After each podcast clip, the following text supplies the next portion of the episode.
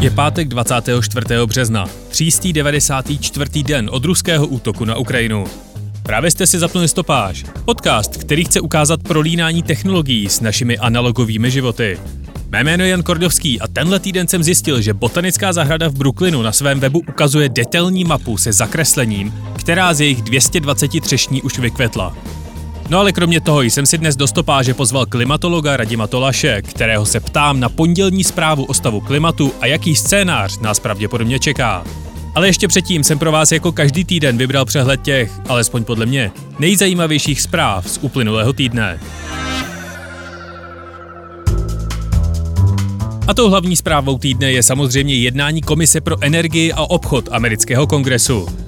Tento výbor, vedený republikány, si k výpovědi předvolal amerického šéfa TikToku, kterého se chystá grilovat ohledně bezpečnosti aplikace pro Spojené státy. Stopáž se tenhle týden vyrábí už ve čtvrtek, kdy má jednání proběhnout, takže detaily vám řeknu až příští týden, ale určitě to bude velkolepé. TikTok se celý týden snaží přesvědčit veřejnost, že je neškodný a ve všem si americkou vládu předchází. Do Washingtonu dokonce nahnal všemožné TikTok influencery, aby o zákazu vyráběli obsah. Do feedu uživatelů se propašovalo sdělení, ve kterém šéf sítě vysvětluje, jak pozitivní a důležitý TikTok v USA je. Jak agresivní kampaň to je, svědčí, že toto self-promo doteklo dokonce i do mého východoevropského feedu. Washington Post udělal rychlý průzkum, který říká, že pro kompletní zákaz TikToku je 46% Američanů, proti 25%. A pro kompletní zákaz je dokonce 17% lidí, kteří TikTok používají každý den. Samozřejmě pokračují AI války. Google tento týden v USA a Velké Británii otevřel beta test svého jazykového modelu BART. Jako konkurence Microsoftímu Bingu, respektive ChatGPT, zatím podle prvních zkušeností hodně zaostává. Vymýšlí si snad ještě víc, nemá moc kreativní odpovědi a zatím funguje jen skrz textové příkazy. Beta testům se v prvních dnech podařilo, aby se obě konkurenční AI navzájem začaly pomlouvat. Microsoft naučil svého Bing robota generovat obrázky a firma Runway ukázala model, který je z textového popisu schopný vygenerovat 3-sekundový videoklip. Donald Trump smí zpátky na YouTube. Indie vypnula internet pro 27 milionů lidí v Punjabu, aby chytila síkského separatistického vůdce. Instagram začal testovat reklamy ve vyhledávání. TikTok na firmních telefonech zakázala BBC i naše poslanecká sněmovna. Amazon vyhodil dalších 9000 zaměstnanců, a to včetně lidí z profitabilní divize AWS. Jednou z obětí škrtů je i legendární stránka DP Review, která produkovala nejdetailnější testy fotoaparátů pod sluncem. A co se stalo ještě? První 3D vytištěná vesmírná raketa, která navíc letěla na skapelněný zemní plyn, během testu selhala. K měsíci úspěšně dorazila první soukromá družice. Japonská sonda Hakuto R odstartovala na raketě SpaceX v loni v prosinci. Na konci dubna se na povrch měsíce pokusí přistát. Microsoft dal vývojářům her nástroj, který umožňuje měřit spotřebu energie, protože 3,1 miliardy hráčů nějaký ten kilowatt určitě ušetří. Duolingo vyvíjí aplikaci, která vás naučí hrát na hudební nástroj. Německo je jen krok od schválení 9-eurového lístku na většinu své veřejné dopravy. V Nizozemí se tenhle týden opozdili už dva vlaky, protože trať podhrabal chráněný jezevec a poté, co 17 tisíc podepsalo petici, si pár z americké Louisiany může nechat svojí pet nutry. A stalo se to zcela jistě mnohem víc. Tenhle víkend vám ale taková dávka informací musí rozhodně stačit, protože přece jdete nabíjet baterky na sluníčko. Cestou na vaší oblíbenou zahrádku si poslechněte dnešní rozhovor stopáže s klimatologem Radimem Tolašem o tom, že teplých dnů bohužel nejspíš bude jenom přibývat.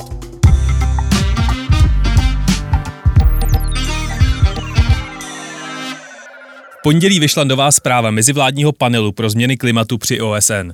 A pokud jste si otevřeli jakékoliv zahraniční médium, hned u ranního kafe jste jistě propadli klimatickému žalu. Do stopáže jsem si pozval klimatologa Radima Tolaše, který v tomto mezivládním panelu zastupuje Českou republiku. Aby mi řekl, jestli ty alarmující titulky a grafiky odpovídají, odpovídají tomu, co se vědci snažili světu sdělit. Radíme, dobrý den. Moc vám děkuji, že jsem se vám vešel do vašeho nabitého harmonogramu. Dobrý den. Než se vrhneme na rozbor, na rozbor té pondělní zprávy, můžete mi lidsky vysvětlit, co to mezivládní panel pro změnu klimatu při OSN vlastně je a kdo všechno v něm sedí a co, jestli má nějaké pravomoci. Tak jak už vychází z toho názvu, tak je to mezivládní panel, to znamená, že jednotlivé vlády, které chtějí být členy IPCC, tak tam delegují své zástupce. Za Českou republiku mě tam delegovalo Ministerstvo životního prostředí a zastupuju tam teda celou Českou republiku.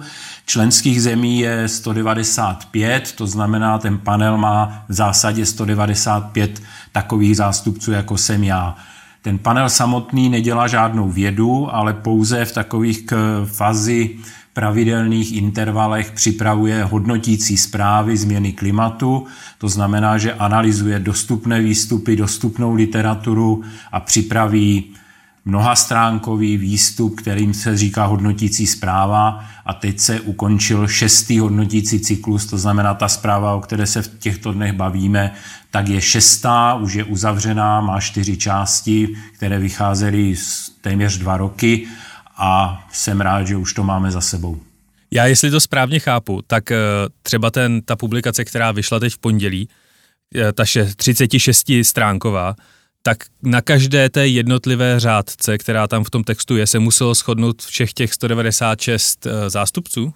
Je to v zásadě tak, ale trochu bych to rozšířil. Ta zpráva není 36 stránková, ale je to z pravidla mnoho set stránek. V tomhle případě je to 100 stránkový takzvaný longer report – a to, na čem se ti delegáti musí zhodnout, není ta odborná zpráva, to je záležitost vědců, kteří tu zprávu píšou, ale e, panel IPCC se zhoduje nebo schvaluje pouze něco, čemu se říká zhrnutí pro politické představitele, takzvané summary for policy makers.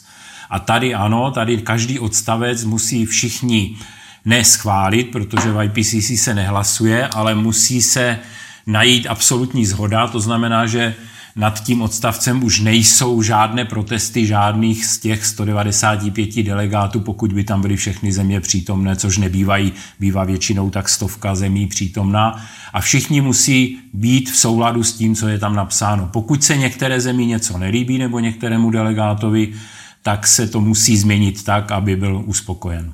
No a když teda panuje tato mezivládní schoda, která už je na papíře, respektive v PDFku, tak eh, co ten report aktuálně říká, ten šestý? Jak to s naší planetou vypadá? Tak ten šestý report, eh, ti, kdo sledují změnu klimatu nějakou dobu a po případě výstupy IPCC ne teď nově, ale už se potkali i s tím předchozím výstupem eh, v letech 2013-14, tak asi se mnou budou souhlasit, že ten report nepřináší nic zásadně nového. Ta klimatologie je hodně konzervativní a konzistentní věda a ty jednotlivé výstupy se od sebe zase až tak příliš neliší. Ano, jsou přesnější, jsou podrobnější, e, spolehlivost některých konstatování je podstatně vyšší, to znamená, ta vědecká obec v těch svých výstupech má větší jistotu, že to, co píše e, a to, co zveřejňuje, je opravdu tak, jak to píše a jak to zveřejňuje. Pokud jde o ten stav klimatu jako takový, tak myslím si, že by se to dalo zhrnout do několika málo věd, že klima se pořád mění, ale pravdou je, že důležité je spíš analyzovat, proč se mění, protože klima se samozřejmě měnilo v celé historii země koule, která sahá miliony let zpátky. Ale aktuálně, a když klimatolog řekne aktuálně, tak má na mysli 100-200 let zpátky, tou hlavní hnací sílou těch změn, tou hlavní příčinou je to, jak se vůči klimatickému systému chová člověk. Na jedné straně měníme chemické složení atmosféry, to jsou ty emise skleníkových plynů, o kterých se hovoří nejčastěji, ale pozor, patří k tomu ještě i to, že měníme e, krajinu jako takovou, měníme oceány, což jsou součásti klimatického systému, které jsou také součástí takzvaného přirozeného uhlíkového cyklu. A v okamžiku, kdy my změníme poměr zastavěné plochy lesů, pralesů a vodních ploch nebo ty vodní plochy znečistíme, tak samozřejmě v tom uhlíkovém cyklu ty e, zelené plochy, po případě vodní plochy, fungují jinak, ne tak dobře jako za přirozeného stavu a ve výsledku v atmosféře zůstává větší množství skleníkových plynů a proto se mění klima, což se někdy eh, zkracuje na to, že se otepluje, což je jeden z projevů té změny klimatu. Ten report nastínuje osm různých kategorií, do kterých se teoreticky můžeme naším vlastním přičiněním dostat. Od omezení oteplování do 1,5 stupně až po překročení 4 stupňů Celsia. Co jsou podle vás teď dva až tři nejpravděpodobnější scénáře a jak se budou prakticky lišit?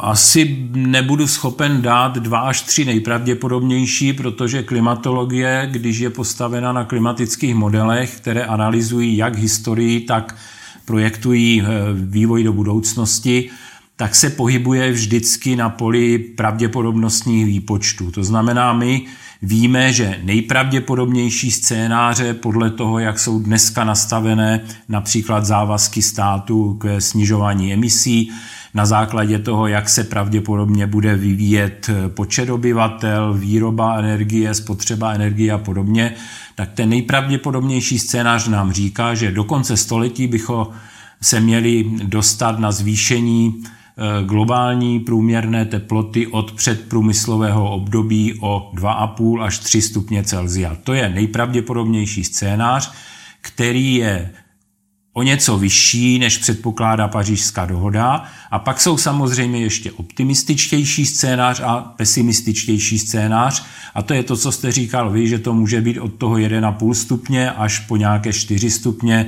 Samozřejmě tam jsou nějaké rozptylové ještě intervaly a ta výsledná hodnota může být vyšší. Pokud zůstaneme u toho nejpravděpodobnějšího scénáře, který je těch 2,5 až 3 stupně Celsia na konci století, tak ještě k tomu přistupuje to, že to překonání téhle hranice nějakého maxima za předpokladu, že člověk opravdu se začne chovat jinak, může být jenom dočasné a ta globální teplota se po nějaké době začne opět snižovat. K tomu ty klimatické modely směřují a to předpokládají, že se opravdu stane. To znamená, my předpokládáme, že dojde k tomu zvýšení o 2 stupně Celzia, ale také uvažujeme o tom, že by do konce století se to mohlo pod ty 2 stupně Celzia vrátit. Můžete mi popsat, co by, jak by to vypadalo, pokud teda se o ty 2,5 až 3 stupně Celzia uh, atmosféra oteplí? Jak by to vypadalo třeba v roce 2040? Jaké, jaké opr- eh, reálné důsledky to bude mít? Rok 2040 je relativně blízko, protože my jako klimatologové dneska z těch modelů usuzujeme na to, že překročení 1,5 stupňové hranice je velice pravděpodobné už na začátku dalšího desetiletí, to znamená někdy po roce 2030, což je o dost dříve, než jsme ještě před pár lety předpokládali. A v tom roce 2040, který vy jste uvedl, se už můžeme blížit pomalu k těm dvěma stupňům Celzia.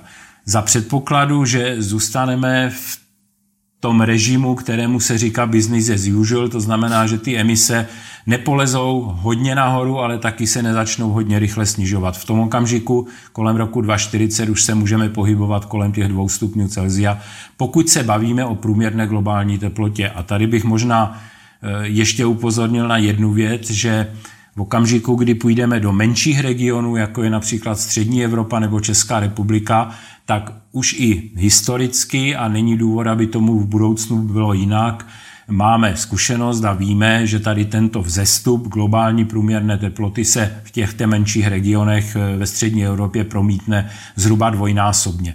Dneska jsme jeden stupeň nad eh, tou předindustriální dobou a pro Českou republiku jsou to téměř 2 stupně.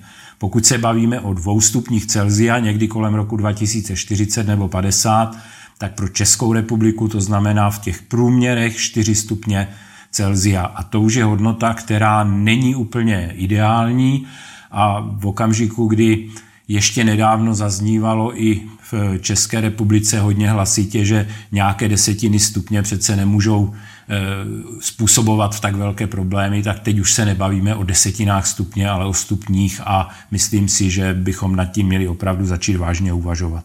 Co to znamená 4 stupně v České republice? Protože doteď jsme se bavili hlavně o tom, že následky u nás budou nedostatek vody a migrační krize, ale 4 stupně už mi přijde, eh, že by se měly dít asi nějaké zásadnější věci. Pro Českou republiku to v zásadě znamená problém s vodou, což eh, neradi slyšíme, protože my dneska žijeme v něčem, co pan profesor Marek eh, v pondělí nebo v úterý tento týden označil jako vodní blahobyt. To znamená, že my dneska máme tak dobře vybudovanou vodohospodářskou soustavu, že i v okamžiku, kdy jsme měli 4-5 suchých let, teď nedávno, tak když jsme přišli domů, tak jsme otočili kohoutkem a tekla voda. A pouze obyvatele, kteří jsou zásobováni z místních zdrojů a z vlastních student, tak zjistili, že opravdu voda chybí. A to se bude do budoucna zhoršovat zcela logicky, protože při vyšší teplotě je vyšší výpár a my neočekáváme, že by byly vyšší srážky. Ty modely nám ukazují, že srážky budou plus minus pořád stejné. A to znamená, že i když nebudou suché roky, tak v krajině bude chybět voda a je to něco, na co bychom se měli připravit, protože by nás to nemělo překvapit. My to víme téměř stoprocentně, že to takto bude. To je jeden aspekt těch 4 stupňů Celsia, o kterých se teď bavíme. Druhý aspekt se týká, řekněme, hospodaření v krajině, to znamená, pokud někdo něco musí dělat eh, ve venkovním prostředí, například pěstovat obilí nebo kukuřici nebo jiné plodiny, a nebo se stará o lesy, tak eh, to jsou zrovna ekosystémy, které z hlediska té vyšší teploty budou prožívat vyšší stres a budou mít problémy, protože nejde jenom o tu průměrnou teplotu, ale v okamžiku, kdy je průměrná teplota vyšší o stupeň o 2, o 3, tak se to promítne eh, nejpodstatněji do těch extrémních hodnot, to znamená například do výskytu horkých vln, které budou delší, intenzivnější a v zásadě budou mít vyšší teplotu. Ne, že bychom u nás měřili 50 stupňové teploty, k tomu opravdu nesměřujeme, ale to, že jsme párkrát v minulosti už naměřili 40 stupňů Celzia, eh, bude častější a ty horké vlny, o kterých vždycky hovoříme, že trvají 5, 6, někdy 10 dní, tak eh, si budeme muset zvyknout na to, že budou trvat 10, 15, někdy i 20 dní, což ale i v minulosti jsme zcela mimořádně a ojediněle zaznamenali. V dalších letech, v dalších desetiletích to při tomto zvýšení teploty bude zcela běžné. Jedna z těch grafik, se kterou zpráva pracuje, tak je barevné schéma na časové ose, která ukazuje, eh, v čem budou muset lidé žít, když, když se narodili v roce 2000 nebo třeba loni. Napadá vás, jak můžeme zapojit mladé lidi do rozhodovacích procesů tý, týkajících se klimatu, když si to musí takzvaně vyžrat? Mě by to samozřejmě napadalo, ale řekl bych, že mladí se zapojili v posledních letech už sami od sebe, aniž by je k tomu někdo přizýval protože si zrovna mladí lidé uvědomují, že je to něco, co by se jich mohlo hodně nepříjemně do budoucna dotýkat.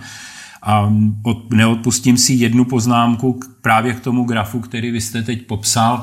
Já jsem si v podstatě ke své hrůze uvědomil, že když jsme zatím vždycky říkali v roce 2100 to bude nějak, tak jsme to považovali za hrozně vzdálenou minulost, která je až neuchopitelná. Ale když se podíváte na ten obrázek, a zamyslíte se nad tím, tak rok 2100 je rok, který budou pravděpodobně zažívat většinově všechny ty děti, které se dneska rodí.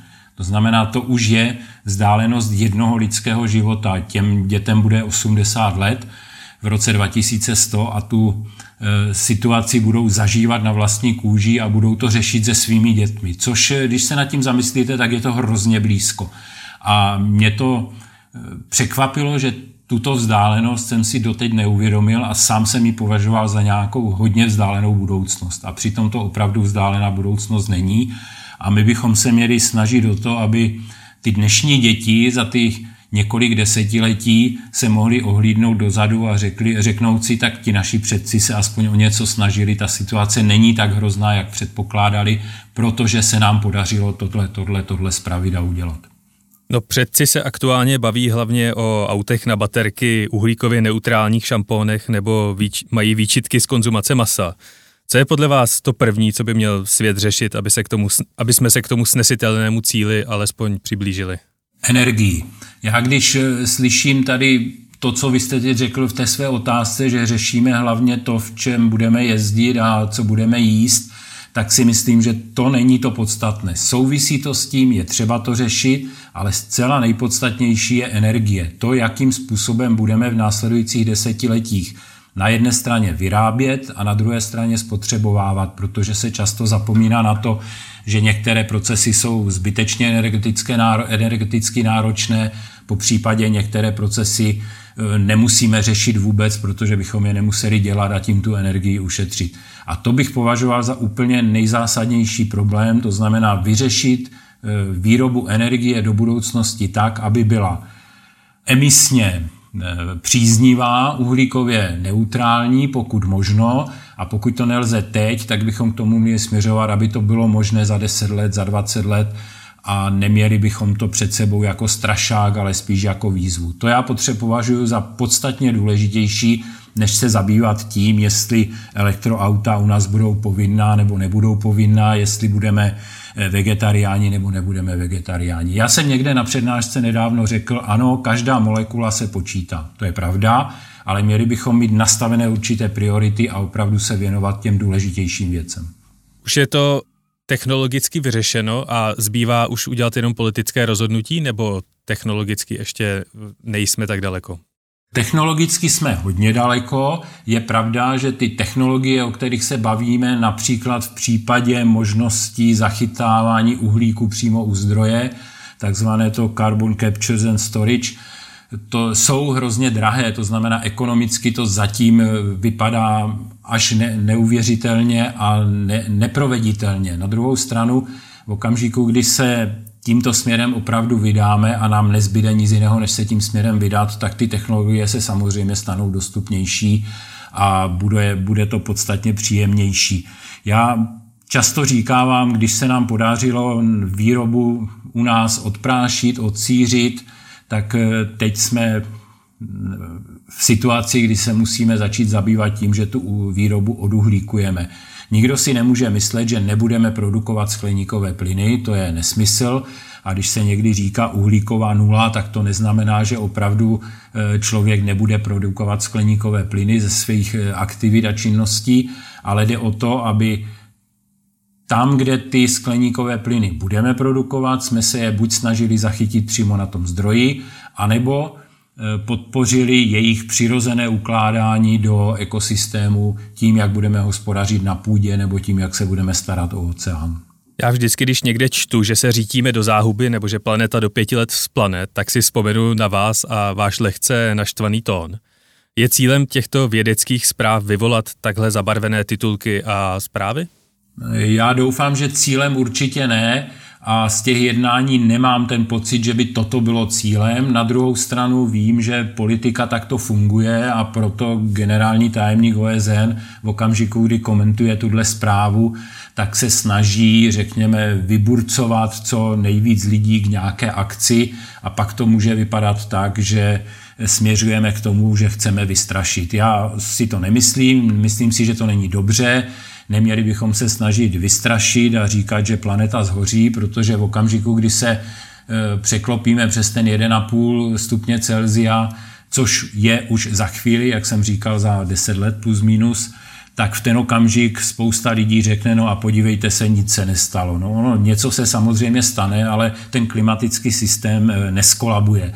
A neskolabuje ani při dvou stupních Celzia, ale budou se rozšiřovat oblasti na země kouli, které budou hůř obyvatelné, budou se rozšiřovat oblasti na země kouli, kde bude problém vypěstovat eh, nějaké potraviny, po případě eh, se nějakým jiným způsobem zásobovat energiemi a podobně.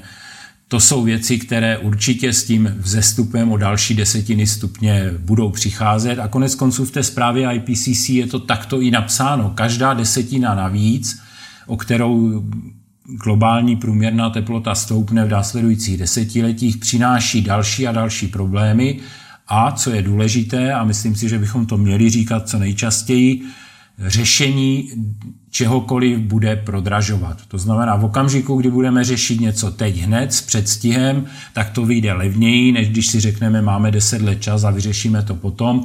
Potom to bude komplikovanější, řádově dražší ale, a na to spousta lidí spoléhá, může se stát, že přijdou technologie, které nám to pomůžou vyřešit lépe, ale nemůžeme na to spoléhat.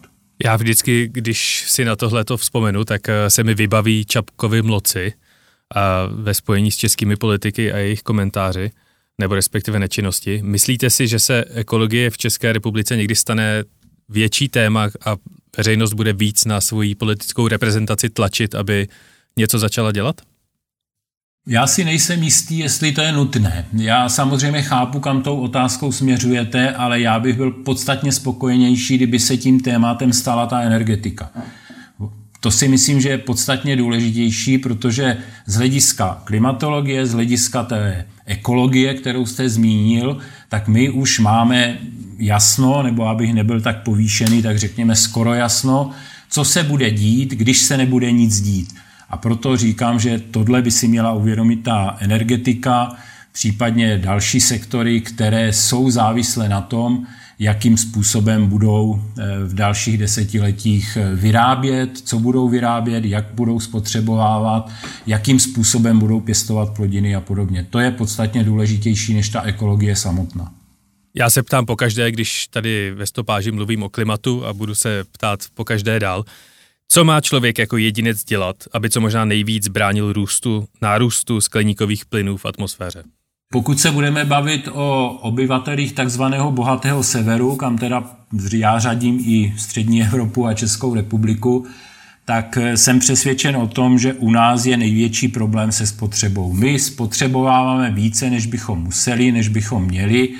Já neříkám, že máme jít zpátky do chudoby, to v žádném případě, ale měli bychom se zamýšlet nad tím, jestli opravdu si musím koupit všechno to, co za dva dny vyhodím, nebo za pár týdnů, jestli by nestálo za to se zaměřit na kvalitnější, já vím, že dražší, ale věci, které potom déle vydrží. To si myslím, že z hlediska jednotlivce, který žije v té bohaté oblasti, které se říká bohatý sever, by měl udělat a to, když budeme dělat všichni, tak to určitě pomůže. Druhá věc, kterou může udělat jednotlivec, a taky už jsem to někde říkal, e, zvolme si takové vedení, aby se těmhle tématům opravdu věnovalo, ne o nich jenom hovořilo, což je samozřejmě problém, protože ta politická reprezentace má nějakou životnost a my se tady vlastně bavíme o výhledech na desetiletí dopředu, což je časový horizont, za který e, politické reprezentace většinou nedohlížejí nebo nechtějí dohlížet, protože je to pro ně hrozně daleko.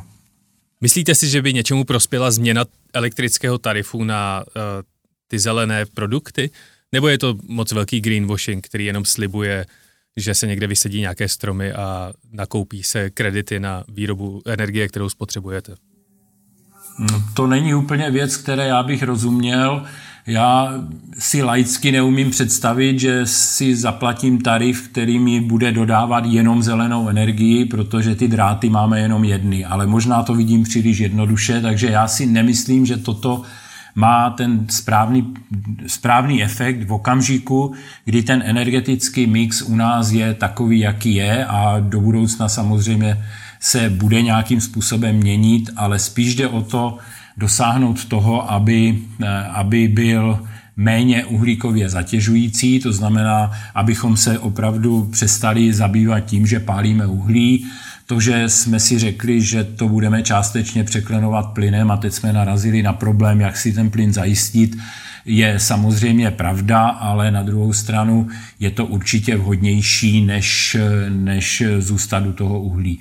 A pokud to, že si jednotlivé domácnosti zaplatí nebo změní tarify na ty zelené, je součást toho, eh, řekněme, psychologického nátlaku na ty výrobce, aby byli zelenější, tak pak je to v pořádku a měli bychom to takto udělat všichni. Já vám moc děkuji za rozhovor. Pěkný den. Tohle byl vedoucí oddělení klimatické změny v Českém hydrometeorologickém ústavu Radim Tolaš.